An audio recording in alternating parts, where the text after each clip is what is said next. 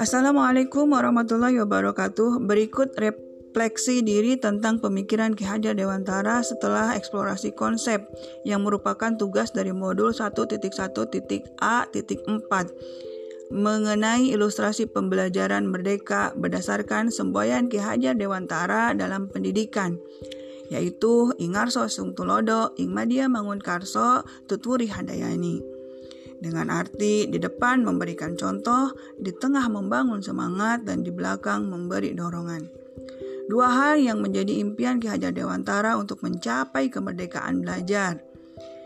Yang pertama, pendidikan adalah tempat persemaian benih-benih kebudayaan yang merupakan pekerjaan untuk membentuk peradaban. Yang kedua, perubahan dengan analogi tata surya yang selalu bergerak, tidak pernah statis, yang harus bergerak sesuai dengan kodrat alam dan kodrat zaman. Yang menjadi sumbu dalam filosofi pemikiran KHD dalam memandang kebudayaan adalah nilai-nilai kemanusiaan yang merupakan esensi dari semua kebudayaan. Sedangkan dalam pendidikan, KHD memiliki pemikiran bahwa anak tidak pernah ada yang sama. Fitrah men penciptaan manusia itu adalah keberagaman. Dengan membiarkan setiap anak memiliki keunikannya sendiri, mereka akan tumbuh dan berkembang sesuai dengan kecepatannya sendiri. Adapun relevansi pemikiran KHD terhadap transformasi pendidikan yang sesuai dengan filosofinya, yang pertama adalah tentang perubahan. Tiga kerangka perubahan menurut Ki Hajar Dewantara yang meliputi satu kodrat keadaan, yaitu kodrat alam dan kodrat zaman. Yang kedua, prinsip melakukan perubahan yang terdiri dari tiga prinsip.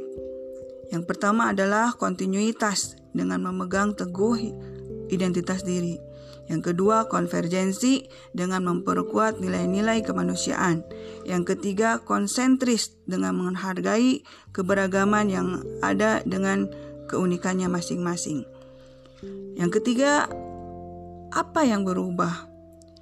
Yang diharapkan berubah dari proses pendidikan adalah budi yang meliputi cipta atau pikiran, rasa, perasaan, dan karsa kemauan, serta pekerti yaitu raga.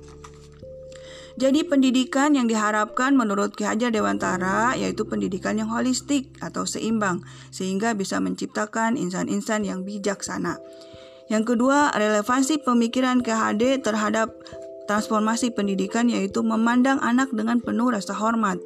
Pendidikan yang berorientasi pada peserta didik dengan membebaskan diri dari segala ikatan. Suci hati dalam mendekati peserta didik tidak untuk meminta sesuatu hak melainkan untuk menghamba pada peserta didik. Demikianlah refleksi dari saya. Wassalamualaikum warahmatullahi wabarakatuh.